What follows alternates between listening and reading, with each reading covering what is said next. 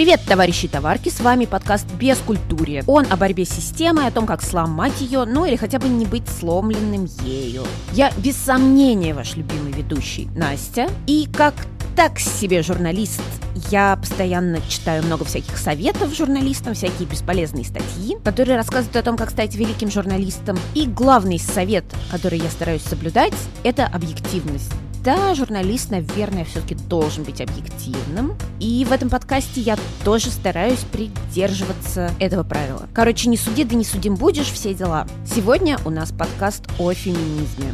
Как я к нему отношусь, я вам не скажу, но скажу, что у меня очень крутая гостья Даша Гаврилова, журналист и автор телеграм-канала «Патриархат Гори». Ссылка будет в описании подкаста. И Даша расскажет о феминизме так, что даже если вы относитесь к нему не очень, гарантирую, послушайте с удовольствием и даже наверняка проникнетесь. Мы поговорили о том, почему пересаживаться на мужское лицо не такая уж и плохая идея, что не так с феминитивами, опасно ли быть феминисткой в России, ну и какой побочный эффект могут испытывать мужчины от патриархата. Во как. Поехали. Даша, представься, пожалуйста.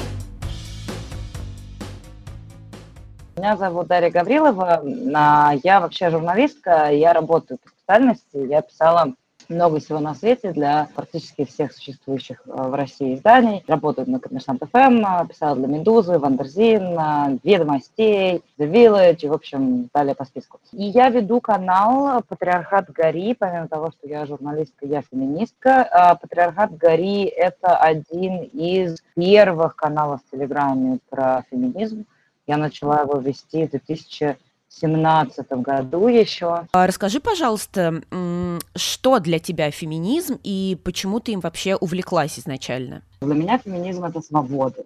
Лично, как для человека, для меня это свобода быть собой. Свобода делать так, как я хочу, и не оглядываться на то, что там говорит какое-то общественное мнение. У меня классная жизнь, меня все устраивает, но мне хотелось бы, чтобы больше женщин ощущали себя. Ну, то есть это такие глупые штуки, которые, я думаю, многим женщинам говорят, и многие женщины за это очень искренне переживают. Это, это совершенно искреннее переживание, и оно совершенно реальное. Я не считаю эти переживания глупыми. Ну вот, например, что типа «моя подруга мне сказала то-то», а «моя мама мне говорит все-то», а у меня на работе коллеги скажут то-то. Я не считаю эти переживания глупыми, а, но я считаю эти требования глупыми общества, что женщинам предъявляются какие-то сумасшедшие вещи, что там, например, люди живут счастливо, пара там гетеросексуальная, мужчина и женщина.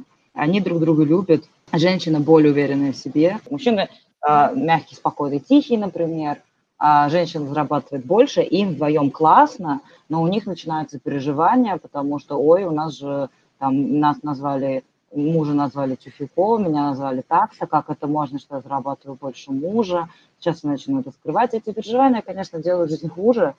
Вот, и мне хотелось бы, чтобы больше женщин имели свободу жить именно так, как им нравится, с теми людьми, с которыми им нравится. Но вообще феминизм – это, конечно, просто про равноправие. Это звучит очень скучно, я знаю. Но, тем не менее, женщины, женщины поражены в правах, а у женщин есть меньше возможностей в жизни, меньше возможностей сделать. Женщинам сложнее сделать карьеру, женщинам сложнее заработать деньги, женщинам сложнее построить бизнес.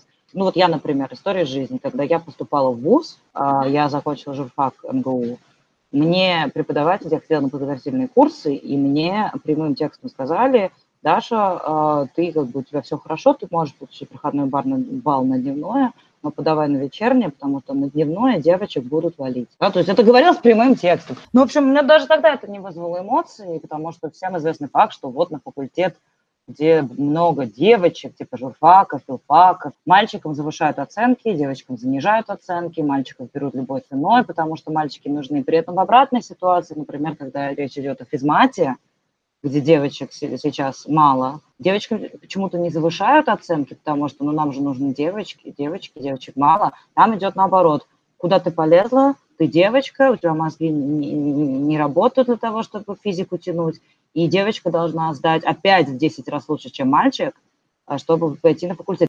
То есть таких несправедливостей очень много, мы все их знаем. В глобальном плане феминизм – это сделать так, чтобы женщинам не надо было доказывать каждый раз, что у них есть мозг. Очень сильно отозвался у моих читательниц пост, вот, например, как я читала, что, что как выглядит победивший феминизм. Сейчас, например, девочка, девочка и женщина может добиться, добиться фантастических успехов в карьере, если она работает в пять раз лучше любого мужика. Мужчине не надо быть суперменом, чтобы жить нормально, чтобы у него была нормальная работа, с нормальной зарплатой, чтобы там просто ходить на эту работу, получать деньги, кормить семью, ездить на, на воды и никому ничего не доказывать. Вот феминизм победит, когда в мире женщине можно будет просто быть нормальной, не доказывать никому, что она и жнец, и на игре дудет, не быть гениальной, не иметь жопу как орех, просто быть обычной нормальной женщиной и при этом иметь успешную жизнь. Получается, что феминизм – это все-таки совсем не о борьбе полов, и уж тем более не о ненависти к мужчинам, как думают некоторые не очень просвещенные люди. Ну да, да, именно, ты права, конечно. Очень почему-то люди часто сводят на эмоции, хотя если ты видишь несправедливость, и она вызывает у тебя сильные негативные эмоции, это нормально. Резко негативно реагировать на, на явную несправедливость – это как бы нормальная человеческая эмоция. Ну, то есть там, это опять-таки, если проводить там параллели с построением компании, ну, вот если вот видите, что вот этот сотрудник у вас э, не работает, э, не справляется с обязанностями, и вы его увольняете, вы же не обязательно это делаете с какой-то там чудовищной ненавистью к этому сотруднику. Вы можете думать, что классный парень вообще, ну, вот, не справляется. Не тянешь, извини, ничего личного, до свидания, удачи в жизни и так далее. Ну, то есть, да, феминизм – это про то, что сейчас мы живем в мире, где, к сожалению, существуют структурные элементы, которые не в пользу женщин. Феминизм – это политический термин, он вообще не про ненависть, это именно про...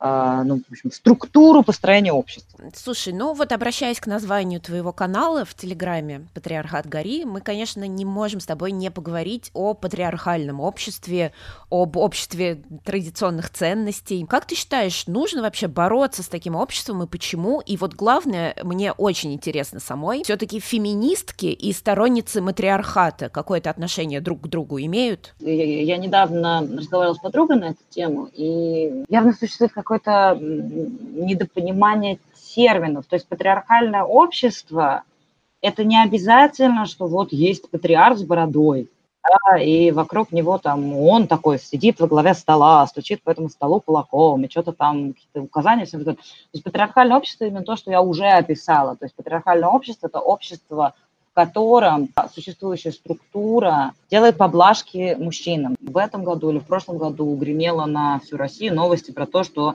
в Красноярской гимназии, может быть, не Красноярской, но, в общем, в гимназии одного российского города, очень хорошая гимназия, одна из лучших школ в городе, они повесили необходимые проходные баллы для детей, и проходной, необходимый проходной балл для девочек был выше. То есть они прям откровенно говорили, девочкам нужно быть умнее, чем мальчики, лучше знать материал, чтобы поступить. И когда э, некоторая часть общественности возмутилась, э, школа сказала, нет, ну, подождите, э, это нормально. Мальчика сложнее учиться. Реально существует даже вот на таких вещах. А еще есть очень много незаметных вещей. Э, но есть огромная сфера, она очень важна. Это сексуальное поведение, табуирование сексуального поведения. Вот это все, что мужик победитель, э, если у него тридцать женщин. Да, а женщина-шлюха, вообще термины шлюха, блядство, стыжение женщины за сексуальное поведение, это тоже двойные стандарты, это тоже инструмент как бы, контроля, и это тоже признак патриархального общества. Ну, то есть, условно, что такое патриархальное общество? Это когда есть вещи в обществе, которые мужчинам можно, а женщинам нельзя. Мы все живем в патриархальном обществе. Сейчас в мире нету а, ни одной страны, которая не была бы патриархальной. Более приближена к равноправию страна – это Исландия, близка Швеция. Все остальные страны мира – это патриархальные страны. Я сижу в Испании, в Испании патриархальное строение общества, в России патриархальное строение общества. Испания активно пытается это менять.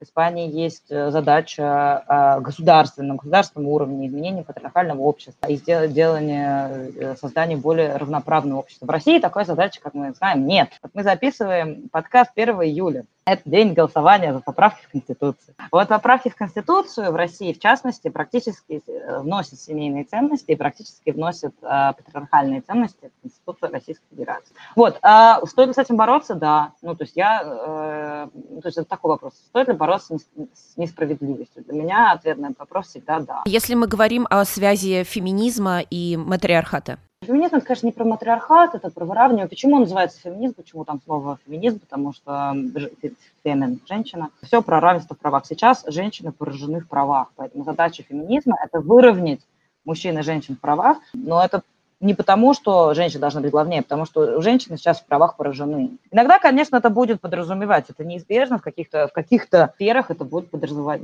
то, что... Ну, мужчина станет жить хуже. Например, в стандартном патриархальном обществе женщина сидит дома, там готовит, убирает, стирает. Ну, естественно, как бы, когда, ну, то есть, если мы представим себя на месте мужчины. Вот я мужчина, мне там по умолчанию всегда чистый дом, если в нем есть женщина, да, и всегда есть еда. В равноправном обществе, конечно, такого не будет. Да? Конечно, никто не будет мужчине просто потому, что мужчина, там, вообще варить. А если говорить о каких-то более интересных вещах, ну, то есть где, например, мужчины могут потерять э, в равноправном обществе? Ну, вот в тех вещах, которые я говорила. То есть сейчас мужчинам объективно легче поступить в вуз. Например, в США много говорится о кризисе э, белого мужчины среднего возраста. Последние двадцать лет э, была повышенная волна суицидов именно белых мужчин среднего возраста, это как раз потому, что ну, на рынок труда выход...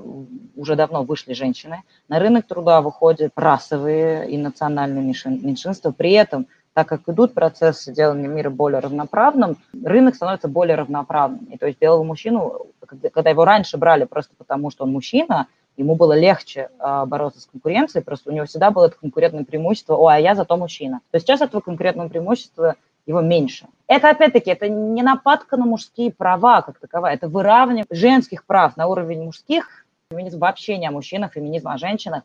Что касается сторонниц матриархата, ну, честно, я вот просто честно отвечу на этот вопрос, я их никогда не видела. Я, я, я просто не знаю, о ком идет речь вообще. Что, наверное, я подозреваю, что существуют какие-то женщины, которые хотели бы, чтобы вот существовал такой мир, как сейчас, только бабы везде. Если это мое личное мнение, ну, вряд ли. Ну, то есть это все равно был бы несправедливый мир. Мне сразу вспомнился эпизод из «Футурамы», где там была планета женщин-амазонок. Не смотрела? Смотрела, да. Помню сейчас, но я помню, что Фраю там очень понравилось. Oh, yeah. А я вот знаю, что многие феминистки, прям их триггерит э, понятие обратного сексизма. Что ты об этом думаешь? Почему женщины говорят, что обратного сексизма не существует? Потому что, например, э, если женщину, девушку молодую, называют шлюхой, шалавой и так далее за то, что она одета, это даже, как бы, это даже не очень косвенно, это связано с насилием над женщиной. То есть вот это вот оскорбление женщины за то, как она одета, оскорбление женщины за ее сексуальность, оно напрямую связано с изнасилованием, например. То есть если это, это, это очень часто можно говорить даже вот с мужчинами, которые не феминисты, это прям прослеживается очень быстро. Очень часто мужчины говорят, например, женщин бить нельзя. А дальше появляется, но женщина – это женщина, которая не ругается матом, не курит, не пьет, да? А если женщина не подходит под какой-то один из этих критериев в голове вот этого конкретного мужика, ну, это понятно, что эти критерии совершенно рандомные, подойти под них невозможно ни одной живой женщине, то она уже не женщина, дальше следите за руками. Женщин бить нельзя, но она не женщина. Значит, можно бить, потому что существует эта система. Вот эти стигматизирующие слова «шлюха», «сука», «шалава», то есть они уже маркируют женщину как нехорошую женщину, недостойную женщину. Это означает, что это женщина, с которой можно делать вещи, и, соответственно, это ведет к изнасилованиям и насилию над женщинами. И очень часто люди потом говорят, да, сама виновата, вы видели, как она была одета. Да, то есть я сейчас это очень коротко описала, но связь даже, она даже не косвенная между, например, оскорблениями женщины по, по, по ее сексуальному поведению и реальными изнасилованиями женщин. Да, эта связь, она существует. Это, это система, которая говорит, да, женщина не имеет права на собственную сексуальность, и да, если она решила, что она сексуальна, то с ней можно делать эти вещи. Ну, то есть, понятно, в Испании изнасилование – это очень серьезное а, преступление. Обвинение жертвы его уже намного меньше, государство старается быть на стороне женщины, в целом общество всегда на стороне женщины. В России мы знаем очень много случаев, очень много громких кейсов было совсем недавно, когда российское общество не на стороне женщин, оно на стороне насильников, как правило. Дело Дианы Шурыгиной, которая, ну, то есть имя этой девушки превратилось в опять-таки, даже это имя произвело оскорбление во всяких эн дэ шных пабликах, а вообще я публиковала себя в канале, существовало интервью, которое «Комсомольская правда» публиковала со следователем по этому делу, следователь, мужчина, да, который однозначно говорит, это однозначно, то есть вопросов, было ли это изнасилование, не стоит. Это однозначно было изнасилование у Дианы Шурыгиной, повреждение внутренних органов и следы избиений. То есть Диана Шурыгина многим употребляется как вот синоним того, что ложное обвинение в изнасиловании, оно не ложное. В Европе считаются насилием уже нам вещи, то есть просто если там даже если нет разрывов, а девушка просто впала или находилась, ну, то есть находилась в состоянии, сильном состоянии алкогольного опьянения, она была не в состоянии дать согласие информированное, это тоже считается изнасилованием. Да, в России до сих пор должны быть следы избиений, следы вот этого всего. Но, как мы знаем, и, и были протесты в России не, не в поддержку Дианы Шурыгиной, а в поддержку ее насильника.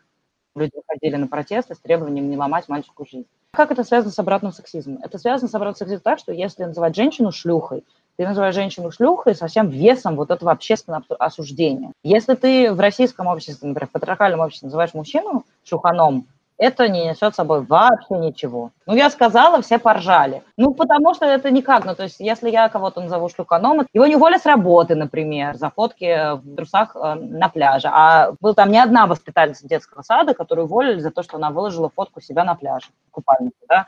Ну, ни одного мужика за это не уволят.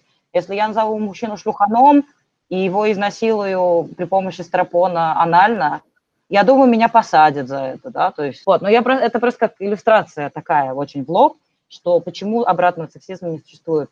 Я могу хоть целыми днями постить себе фотки голеньких мужиков, никто не будет это воспринимать как мужики глупые, мужиков нельзя брать на работу и так далее, да, то есть вот эти вот фотки женщин от сосу за три копейки, это влияет на общее восприятие женщин, оно построено на этом, и оно э, продолжает создавать вот эту вот атмосферу, э, вот это вот, оно поддерживает эту систему, которая дискриминирует женщин. Сексизм э, мешает менять мир, делать его более равноправным, в то время как обратный сексизм не делает вообще ничего. Я думаю, что, конечно, есть сферы, в которых обратный сексизм э, реален, и он э, вредит мальчикам, вредит мужчинам. Но все эти примеры, это на самом деле не часть угнетения мужчин как класса, а это побочные эффекты угнетения женщин как класса. Например, то есть там мужчинам в России это реально, я думаю, проблема. Я люблю блестки и э, яркие цвета. Я могу надеть рубаху с э, арбузом, блестящие серебряные штаны, накрасить волосы, сделать волосы розовым и пойти гулять.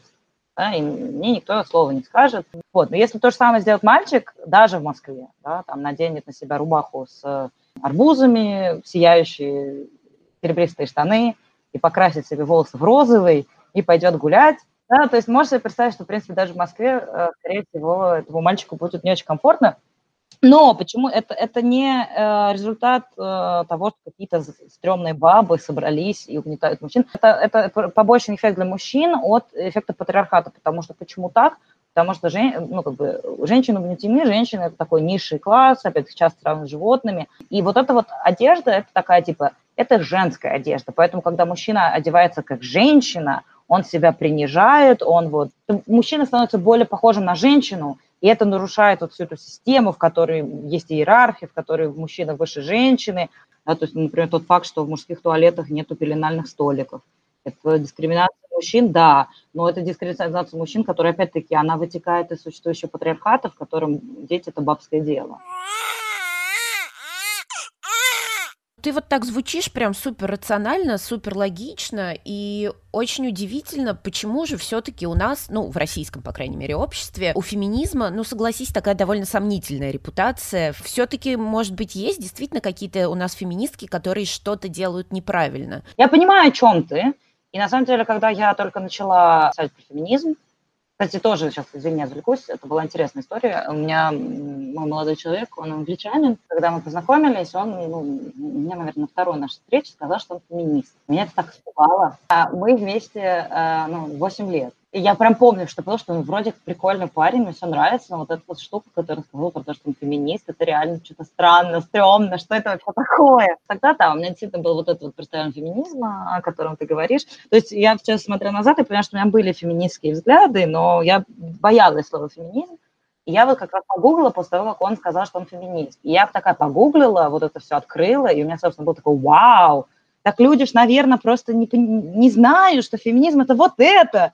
Я такая радостно понеслась по нему рассказывать. Было, дальше было не очень радостно, потому что оказалось, что все люди правильно понимают. Очень часто просто люди реально считают, что вместо бабы на кухне. Сейчас я не соглашусь с этим утверждением, потому что, собственно, с тех восьми лет назад, когда это произошло со мной, мне кажется, в России даже очень много поменялось. В России сейчас очень много публичных феминисток и активисток, которые делают офигительную работу. Мне, когда, когда я училась, я же училась на журфаке, я вот общалась с такой тусовкой. Ну, образованные, молодые студенты эм гэ у, потом, мы были, потом я работала в Афише, то есть образованные, молодые, модные ребята из центра России, которые делают медиа, которые делают проекты. У них была сомнительная репутация. Но что я хотела сказать, что вот сейчас эти вот те, которым, ребята, которым сейчас по двадцать-двадцать два, молодые, модные, классные, которые делают классные вещи, которые снимают ролики, которые делают новые медиа. Мне кажется, у всех этих, ну, все вот эти девчонки сегодняшние, они все феминистки, они все прекрасно знают, что такое феминизм, они не боятся этого слова.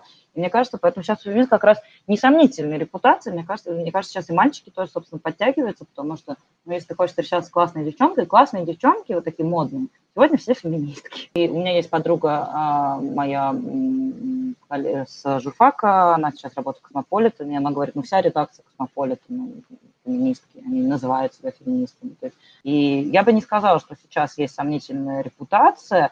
А почему она вообще была? А ты видела, может быть, карикатуры про суфражисток? Суфражистки – это, ну, вот то, что можно, наверное, назвать первой волной феминисток. Суфражистки, суфраж – это право на голосование. Право, ну, вот опять-таки первого июля мы сегодня разговариваем. То есть сегодня женщина в России, везде практически, может пойти, но в России, может пойти и проголосовать против э, поправок в Конституцию. Вот у женщин это... Россия, кстати, была одной из... Э, вот факты о России. Э, Россия была первой страной в мире, которая разрешила аборт. Первой страной в мире, эс эс эс эр. И Россия была одна из первых стран в мире, которая дала женщинам право на голос. Вот. А суфражистки – это было движение женщин, которые требовали права голосовать женщинам. Вот. А, но суфражисток ненавидели. Про них тоже считали, что они сумасшедшие, старые, недотраханные, стрёмные бабы. Я тебе сейчас просто ради интереса а, пришлю карикатуры а, про суфражисток из а, газет британских начала двадцатого века. Я пишу, пока отправляю. То есть тут изображена женщина, которая сидит на стуле для пыток. У нее привязаны руки, привязаны ноги, к ноге привязан гиря в двадцать пять килограмм, а на голове надет девайс, который закрывает ей рот и закрыт, и написано на английском языке, что бы я сделал с суфражистками. Вот, еще одна картинка, тоже я пишу. На этой картинке изображена встреча суфражисток, такая политическая, они все изображены чудовищно страшными, и там написано еще, какие требования суфражистки, что будут требовать женщины, если дать им голос. Уничтожить мужчин, мужья для всех стрёмных старух. Я думаю, все, что тут происходит, это, в общем-то, все те же самые вещи, которые говорят про современных феминисток. Да, речь идет о такой базовой вещи, как избирательное право. Почему это происходит, откуда берется эта репутация, она не связана, ну, по моему мнению, она никак не связана с самими феминистками, это просто потому, что феминисты требуют изменений, которые, ну, то есть я уже об этом даже говорила, да, что это, они не направлены ненависть к мужчинам, но некоторые изменения, конечно, придут к тому, что, ну, мужчинам будет чуть сложнее, да, например, там конкуренция будет. Вот эти все эти оскорбления не изменились с начала двадцатого века. И, кстати, эти оскорбления еще о многом говорят, что, типа, феминистский страшный. Ну, как бы, окей, окей, даже если на секунду, допустим, да, феминистский страшный. И что? А, а то патриархальные мужики все на одно лицо, просто прям Крис Хемсворт ходит у нас. Секси. А что касается перегибов, я на самом деле стараюсь поддерживать всех феминисток. Это большая проблема вообще всех движений за изменение мира к лучшему, условно левых назовем. Это всегда, это всегда, это классика, это просто происходит. То есть, например, если Гитлер считает, что всех евреев нужно уничтожать, другой правый диктатор Франциско Франко, испанский, считает, что, ну, евреи, конечно, ужасно, но, в принципе, уничтожать их не надо, и ими можно пользоваться, им можно отдать там самые чудовищные работы, э, которые существуют, там, не знаю, э, ассенизаторам. Вот э, да, закон, законодательно прописать, что евреи могут работать только ассенизаторами, да, но и не уничтожать их, а отправить их чистить туалет, условно, да, это такой прям... Я очень сейчас делаю такой грубый пример, он, извиняюсь, если он для кого-то оскорбительный, просто чтобы доходчиво. Но они, значит, встречаются... и пытаются заключить союз. И они не будут из-за этого сраться. То есть они такие посмотрят, Гитлер подумает, ну вот не дожал, конечно, слабоват в этом вопросе, но в целом поддерживает мои взгляды в целом на то, что там место женщины дома, то, что родился бедным, умираешь бедным. Можно с этим человеком, что, что главное, это, это, это что есть единое отечество, и предателей отечества нужно сажать в тюрьму, и вот это все, да, что класс. И, значит, они пожимают друг другу руки и начинают работать вместе. Это такой утрированный пример, но это всегда, то есть у правых, например, нет вопросов закрыть э, глаза на какие-то разногласия и работать вместе. Это, в частности, привело, например, к тому, что в Испании была диктатура правая, Франциско Франко, который здесь был больше сорок лет. Собственно, потому что левый фронт распался на конкурирующие между собой дивизии. Они там не могли договориться по вопросу, у кого именно должно быть избирательное право. Но из-за этого левый фронт весь распался на враждующие фракции. Это очень часто происходит. И это очень часто, к сожалению, происходит. И я даже могу понять, почему. То есть в феминизме есть такие острые вопросы. Например, позиции по проституции, работы или проституции – это угнетение женщин. Есть позиции, например, которые разделяют феминистов, это роль мужчин в феминизме, могут ли э, мужчины участвовать в движении, это один из вопросов, который делят феминистов. Вот, естественно, по каким-то таким вопросам, ну, у меня есть своя позиция, я не согласна, но я все равно стараюсь не допускать от того вот этого развала фронта, не, не, не зацикливаться на том, что с моей точки зрения люди делают неправильно, потому что вообще все феминистки хотят, в общем, наша общая цель – это сделать мир более справедливым. В России это делать сложно. Сейчас я делаю против Юлии Цветковой, которую сажают по статье «Порнография» за изображение женского тела. Там просто была нарисована такая карикатурная, ну не карикатурная, комиксовая голенькая женщина, у которой были э, везде нарисованы э, волосы, и в том числе волосы на лобке. И написано, у живой женщины есть волосы, это нормально. Вот эту картинку российская прокуратура посчитала порнографией. Ее сажают именно за ее активистскую деятельность под каким-то предлогом. То есть это опасно в России, поэтому это действительно я благодарна всем женщинам, которые что-то делают публично. И, в общем, есть один момент, который для меня, конечно, для меня он э, серьезный. Трансфобия. Есть такое понятие, как трансэксклюзивные радикальные феминистки. Это женщины, которые, феминистки, которые, которые не приемлют, по сути, квир-людей, транссексуальных людей, небинарных людей, которые говорят, что вот есть мужчина и женщина, если ты не родилась женщиной, то ты мужчина и вот так далее. В общем, вот это, это единственная позиция, которая мне очень сильно неприятна. А женщины, э, вот это вот, это прям реально опасно. Это женщины, которые очень успешны, какая-нибудь бизнес-вумен или даже женщина-политик, которые очень агрессивно говорят, что я вот успешная, и я антифеминистка, потому что бабы на самом деле дури, они должны сидеть дома, и просто я вот вся такая в белом пальто охренительно добилась, но это потому, что я как мужик. Вот, вот, вот это я очень не люблю, вот это меня прям чудовищно бесит, когда очень успешные женщины топят других женщин. Да, вот это прям... И это очень опасно, потому что они успешные. Да, и когда успешная женщина говорит такие вещи, для очень-очень многих женщин, которые менее успешны, это может, ну, то есть они, это может послужить примером, это может сформировать точку зрения и так далее. Воинственный феминизм меня не раздражает, но меня раздражает воинственный антифеминизм. Вот это меня, ну, именно в исполнении женщин, потому что в исполнении мужчин воинственный антифеминизм, меня, я, мне понятно, что происходит, меня там ничего не раздражает уже. Вот, возвращаясь к репутации феминисток, ты, конечно же, знаешь вот эти все истории, в которые ввязываются периодически феминистки, например, вот Белла Рапопорт, которая там uh-huh. «Я блогерка, дайте мне бесплатно вашу косметику», или Залина Маршенкулова с «Пересядь на лицо». Как ты вообще относишься к таким каким-то громким, не знаю, скандалам, в которые ввязываются феминистки, и как ты думаешь, влияет ли это, в принципе, на репутацию феминизма в России? И Белла и Рапопорт, и Залина Маршенкулова, я слежу за тем, что они делают, они делают очень много крутого. Белла в свое время, на самом деле, ну, это было, я считаю, что это было очень важно, то, что она сделала, когда не, не, не про блогерку, а когда был кейс с телочками. Так, а что там было, напомни? А ты не помнишь, это был «Медуза», когда они э, сделали впервые карточки про феминизм и написали, типа, пацаны, тут инструкция, как не обижать телочек. И Белла тогда написала э, статью, которую обсуждал весь интернет. Вот, собственно, э, сейчас это уже все с ним согласны, это то, про что как раз я тебе говорила уже,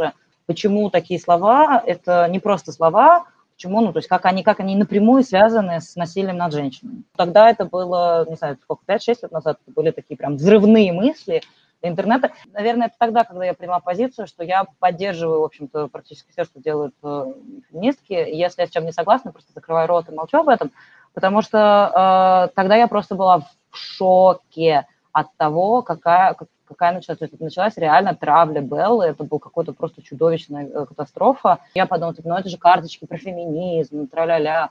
Вот, а после того, как я увидела, какая просто волна какого-то чудовищного трэша обрушилась на Беллу Рапопорт, там ее, там ездил Антон Носик, еще был жив, он начал просто ее тегать в каких-то своих постах везде, писать про то, что типа Белла, а что ты не решила вот эту проблему, Белла, а что ты не решила вот эту проблему, ее фамилию Рапопорт использовали как ругательство в Твиттере, это было чудовищно, это было абсолютно чудовищно, мне, я, я была тогда в шоке, я тогда изменила, глядя на вот это все, изменила свою позицию и поняла, что, ну, как бы, если есть такой, такой негативный отзыв, то она, значит, нажала очень точно на больное место. Как это относится к таким вещам? Я скажу простую вещь. Невозможно поменять мир, сидя тихо, спокойно у себя в углу в комнате своей. Если ты тихо, вежливым голосом, так, чтобы никто не заметил, аккуратненько рассказываешь про существующие проблемы, то, в общем-то, результат будет такой, что никто не заметит. Потому что для того, чтобы что-то менять, об этом нужно кричать. Существуют разные вещи. Существуют, например, объяснительные, доказательные, то есть женщины-феминистские активисты, которые работают в объяснительно-доказательном жанре, логика и так далее. Только этим ничего не поменяешь. Невозможно ничего поменять, не привлекая внимания. Да? То есть в какой-то момент кто-то должен встать, облить себя кровью посреди площади и проорать «Женщину убиваю!» да? это, должно, ну, это должно произойти, чтобы об этом писали в газетах, сказали «О, посмотрите, какая ебанутая». Но, понимаешь, три э, человека скажут, смотрите, какая ебанутая, а десять таки, начнут гуглить, о чем это вообще было. И тогда они нагуглят людей, которые объясняют показательно, с логикой и так далее, которых они иначе не нагуглили бы. Поэтому обязательно нужна вот эта вот, э, процитируемая Маяковская, пощечина общественным вкусом. То, что делала Залина Маршенкулова, она вот регулярно... Это очень тяжело, на самом деле, потому что я вот только что рассказала, как бы вот этот вот просто какой-то чудовищный поток говнища. Когда это вызывает эмоции, это вызывает эмоции, да, то есть я уверена, что и у Залины, и у Беллы, и у Ники вот, вот там личка завалена потоками говна непонятного какого-то. И это очень тяжело воспринимать, то есть это ты э, ставишь себя на всеобщее обозрение, и общество высказывает тебе, что они о тебе думают. Это нужны такие стальные нервы. У меня на это никогда... Ну, могут ли такие акции быть не супер классными, не супер успешными, и как бы никто на себя не откроет, или не сможет? Но как бы просто Залина Маршенкулова это делает каждый день. Если как бы, какая-то там из ста пятидесяти классных вещей, которые я сделала, одна из ста пятидесяти первых будет не классная, и там у нее будет... какой-то там негативный выхлоп. Но это не отменяет того, что это очень-очень важно делать. Это, это именно пощечина лицо общественного вкуса, они существуют именно, именно для этого, потому что привлечь внимание. Я сама не могла бы это делать, но это не, не потому, что я осуждаю, а потому что мне нервов на это не хватает. Я знаю, что ты писала большую, крутую, подробную статью про феминитивы в разных языках. Давай мы с тобой поговорим про феминитивы. Вот смотри, тебе как человеку, который в этом разбирается, мне интересно, что ты скажешь на мое мнение. А меня, например, вот все-таки, как я тоже работаю в журналистике, редактором, меня... ужасно раздражают слова, все-таки вот авторка, редакторка. Я бы, если честно, писала, ну, скажем, авторша, докторша, потому что, смотри, вот именно «к» прибавляется обычно к словам, э, у которых ударение падает на последний слог. Ну, например, журналист, журналистка. Инженерка, в принципе, нормальное слово, есть такое слово. Да, ну, слушай, ну вот э, мне кажется, что было бы логичнее и как-то благозвучнее прибавлять слова, у которых не на последний слог падает в мужском роде ударение, именно букву «ш», а не «как». Ну, вот звучало бы, согласись, благороднее как-то авторша, докторша звучит. И вот еще у меня второе сразу насчет феминитивов. Ну, например, слово «врач». Э, неужели оно не более гендерно-нейтральное? Потому что «врачиха» звучит как-то, не знаю, с презрением, что ли, как будто бы. И даже слово, ну, «профессионалка», согласись, у него какой-то такой флёр. Да, это Таня Никонова делилась видосом французским смешным. Там рэперы, они поют, ну, на французском все, и там они такие, типа, массажист, это массажист, массажистка. это проститутка, он профессионалка. Это, кстати, вот это, кстати, для меня кажется, что это прям такая мощная иллюстрация положения женщин в патриархате, то, что патриархат существует, что слово профессионал – это человек, который классно разбирается в своем деле, слово профессионалка – это проститутка. Это просто настолько, это прям такая яркая иллюстрация.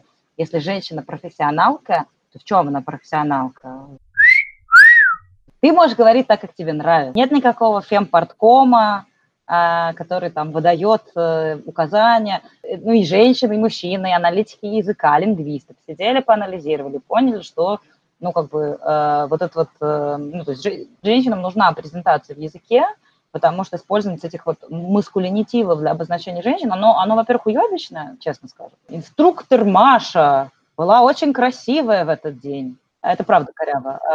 Во-первых, это коряво, у меня еще здесь такая теория, что это не просто коряво, это еще и, честно говоря, некрасиво. В английском языке это красиво получается, в английском языке нет категории рода. Это еще получается некрасиво в том плане, что, ну, то есть, когда вот появился вот это все менеджер Маша, прокурор Светлана... Это появилось, в общем-то, когда конец девяностых, начало нулевых, когда была такая культура менеджерства, когда Россия переходила от какого-то полного трэша и отсутствия системы, когда появились какие-то компании, когда зарплату стали платить, платить белыми, когда появилась позиция менеджера, когда вот вышла песня еще этого Шнура, ты менеджер среднего звезда, ты не работаешь, да? Вот это вот все. Тогда быть менеджером было клево, потому что у людей десять лет не было денег, и тут вот ты вот работаешь, это был такой признак того, что в жизни у тебя все клево. И мне кажется, вот тогда родился этот язык, он такой прям менеджерский, чиновнический язык. Прокурор Светлана вышла на работу ровно в восемь, знаешь. И, и, и как бы, ну вот он язык своего времени, когда вот тогда хотелось какого-то там людям порядка. И вот он такой, он очень утилитарный, он такой скучный. Вот как вот в Советском Союзе были товарищи все, то тут все стали менеджеры.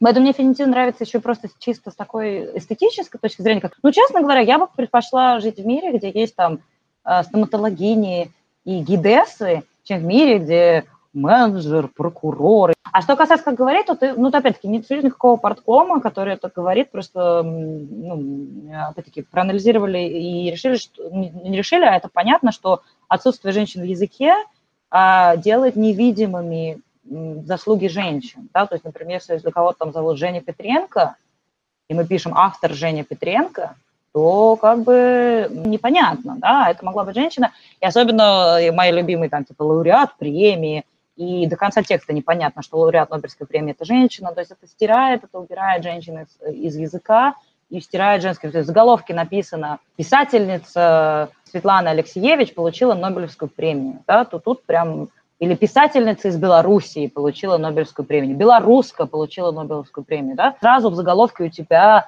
видно, что это достижение женщин. Есть такое, как бы, большинство феминисток это делает, стремление ввести женщин в язык. Как это делается, это решение каждой, потому что тут нет норм. И язык – это очень пластичная вещь. Носительницы или носители языка не могут говорить на своем родном языке неправильно с точки зрения лингвистики. Это невозможно. У нас есть свобода делать с языком то, что мы хотим. Это наш родной язык. То есть какие-то феминитивы у меня уже вошли в речь. Мне, на самом деле, сейчас у меня намного больше режут тексты глаза, в которых нет феминитивов. Мне прям режут глаза очень сильно. Но я согласна с, вот, с, собственно, с тем аргументом, который говорил ты. Мне кажется, что авторка и... Когда вот инженерка, это я видела, и лингвисты об этом тоже, лингвистки об этом говорят, что именно, именно как ты говорил, что именно там вопрос в ударении, это именно ртом неудобно произносить. Например, инженерка... Там К приживется, потому что оно, там, ну, ударение на и р, его удобно произносить, а вот скульпторка неудобно.